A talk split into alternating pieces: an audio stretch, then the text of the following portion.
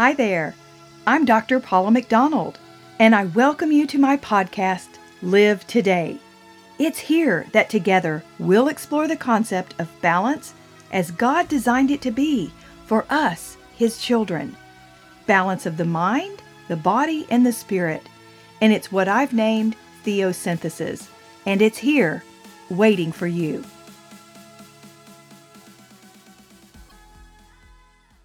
Hello, everyone. It's Dr. Paula McDonald. I'm so happy to be sharing another miracle story with you. This miracle story is something that affected me and changed my life forever and ever. And it's an important story. It's a very personal story. It's a very important story that I hope that you'll share, especially during this Christmas season, but really anytime. People need to hear a story of hope, a story of life and love because we are in a crazy world and people are losing people left and right. So, buckle up and come on this journey with me as I share this next miracle story that happened in my life. So, I'll set the stage. I was 43 years old, living out on a farm with horses and two kids, and um, just in a historic older home, just loved it. Very, very active. And I was just having a lot of weird female problems, as many of us do. And my doctor suggested you need to have a partial hysterectomy. And it's an easy deal. You just go in, it's an arthroscopic procedure, and we'll have you good as new and on the road. You'll be two weeks down, and then you'll be back back in the saddle again. So as a an equestrian, that was good news to me.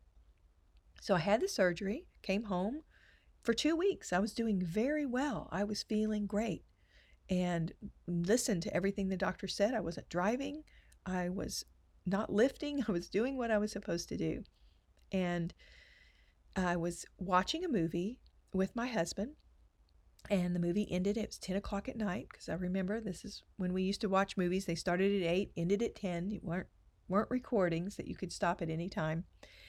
And I remember as the movie went off, it was very dark in the room, no lights were on. And I just felt this warm gush, a big gush, as if when I was pregnant, my water had broken.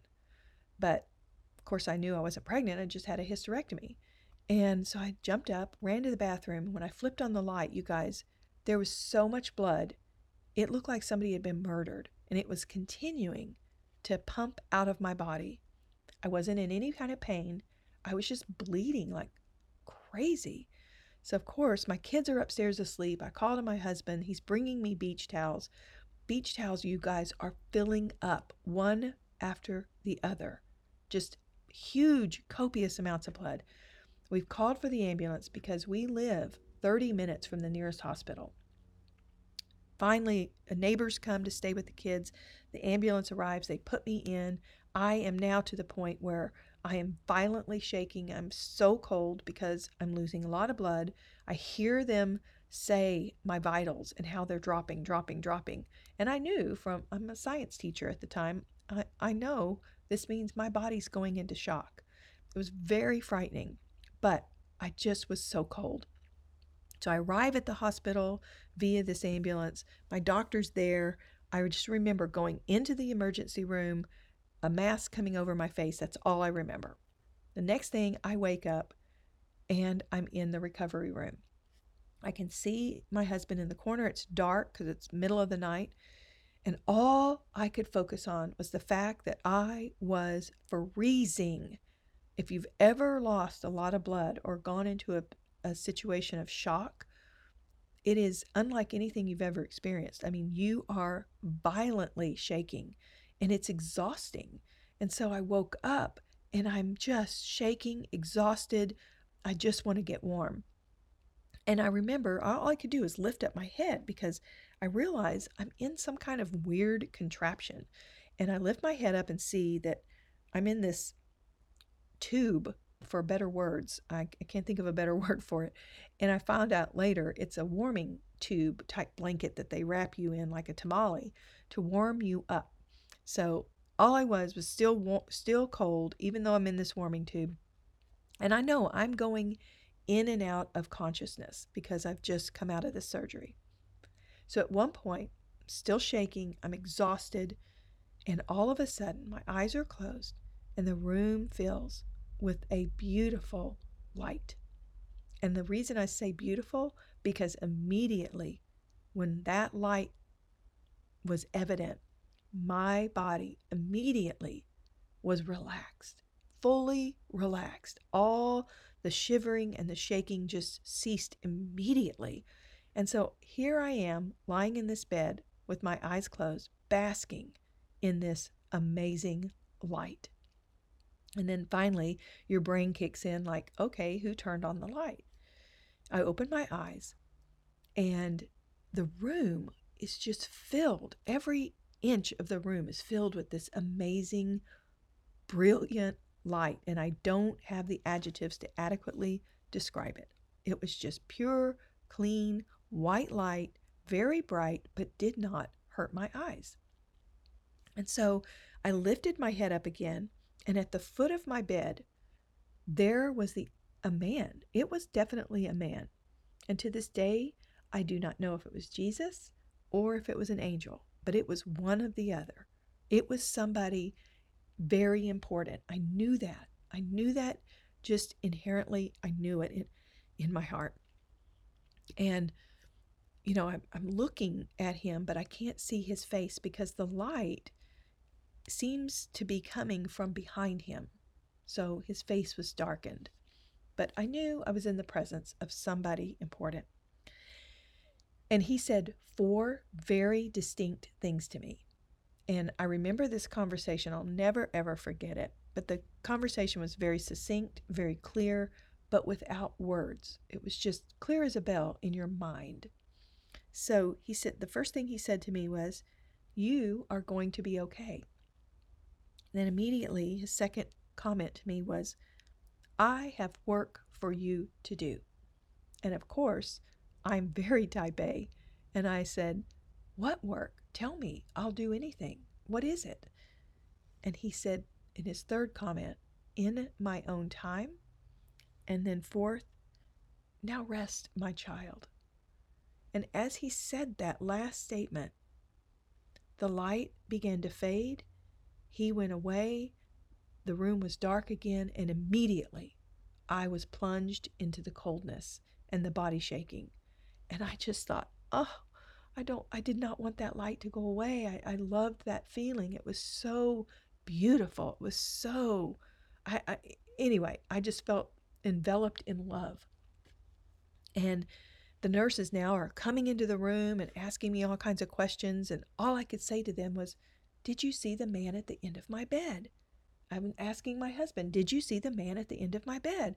And everyone's looking at like, Okay, yeah, she's she's on some serious drugs, and um, this is this is nuts. And so what it did to me was it really caused me to kind of just mentally shut down. I just thought, well, maybe I did just have a dream. Maybe that really did not happen. And so for six months after this happened, I did not share the story with anyone because I thought people are going to think I'm crazy. But it haunted me. I knew, you guys, in the heart of my heart, I knew that what I experienced was very, very real. But I kept it to myself. And so six months later, we find ourselves at a party. A friend of ours who's a physician and he's having he's re, redone an old home like we had done and wanted us to come out and see this house. So i'm there and i remember the front door of their home opening and this shaft of sunlight came in and this elderly man walked in on a walker. And i remember seeing him and it was like a magnet and a very strong holy spirit nudge. You must go tell that man your story. And I'm, I'm, of course, arguing in my head, Are you kidding me? I don't know that man. I've not spoken to anybody about this story. No, there's, there's no way. And it, it was so intense, you guys. Go seek this man out. Tell him your story. It was magnetic, it was powerful. And so here I am at this party, tracking this little man.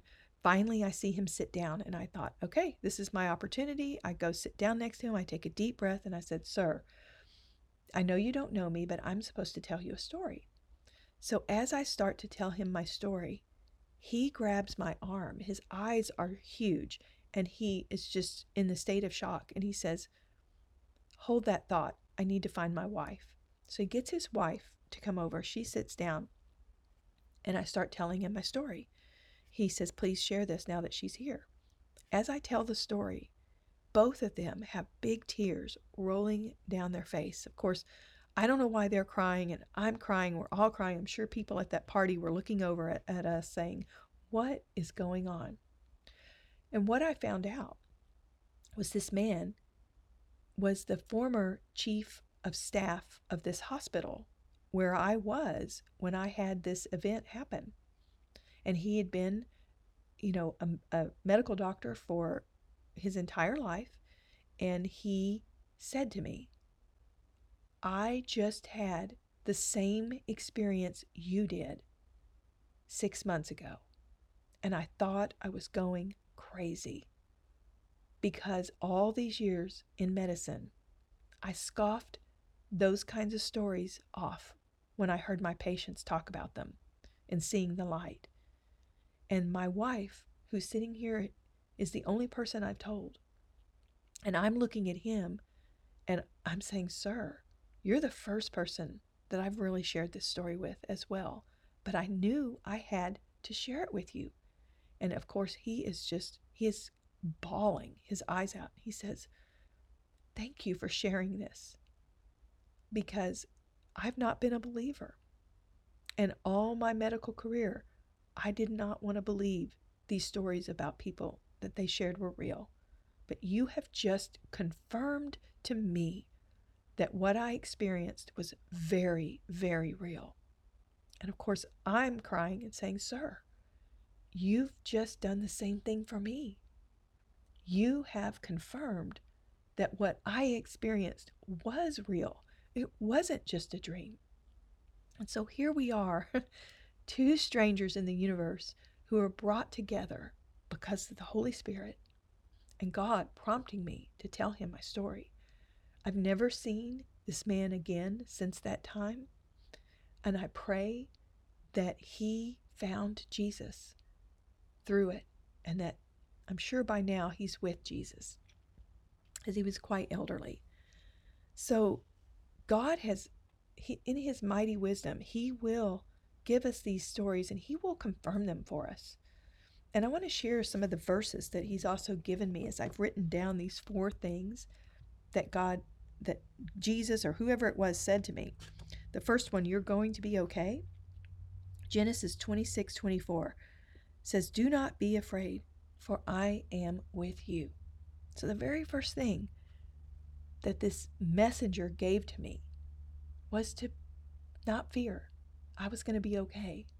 That's just like our loving Lord, isn't it?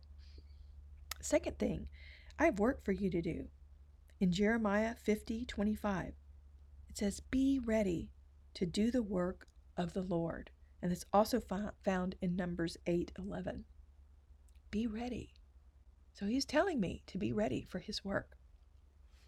Then, number three, in my own time, Romans 12 12. Be joyful in hope and patient in affliction in his own time. Now rest, my child. The last thing he said. And in John 13 33, or Jeremiah 6 16, he says, You will find rest for your souls. And then in John 13 33, he addresses my children. Wow. And so, John 17 4, the work you gave me to do. Genesis 33 25, my face must not be seen. So, when Moses was in that cleft of the rock and he had to cover his face, and then you know i couldn't see his face and then ezekiel 128 like the appearance of a rainbow in the clouds on a rainy day so was the radiance around him you guys just chapter after chapter and verse after verse throughout the Bible in these last 20 years since that happened, God has given me such amazing, unconditional, yes, this is what you experienced, and given me scripture to back it up. He is a God of details, and I love that. And my next miracle story that I'm going to share next week also has to do with another encounter that I had that confirmed this again to me, but also to a young mother. And so I, I just can't wait to share it. And you guys, we still serve a God of miracles. Just because we're in 2021 does not mean that all of these amazing miracles that we read about in the Bible are not still happening today. We've just shut our minds. We have disconnected from the Holy Spirit. We have disconnected from His Word. We've disconnected from God. And so when you're disconnected, guess what? You're not going to have these things. And why He chose me all those years ago to have this experience, I'll never know. And I've never felt worthy of that visitation. But that's the gospel message. None of us are worthy.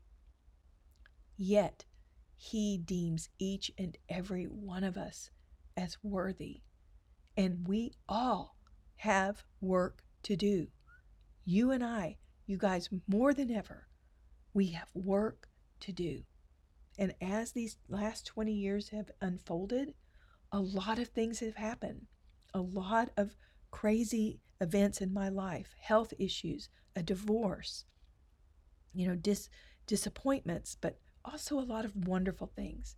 But I've seen how God has prepared me over these last 20 years to do the work that I am doing right now the studying of the Bible and the sharing of it in my Exhale Bible study. And if you want information on that, that is a teaching that I do. I write my own studies and I teach it verse by verse, chapter by chapter. We really dig into the scriptures.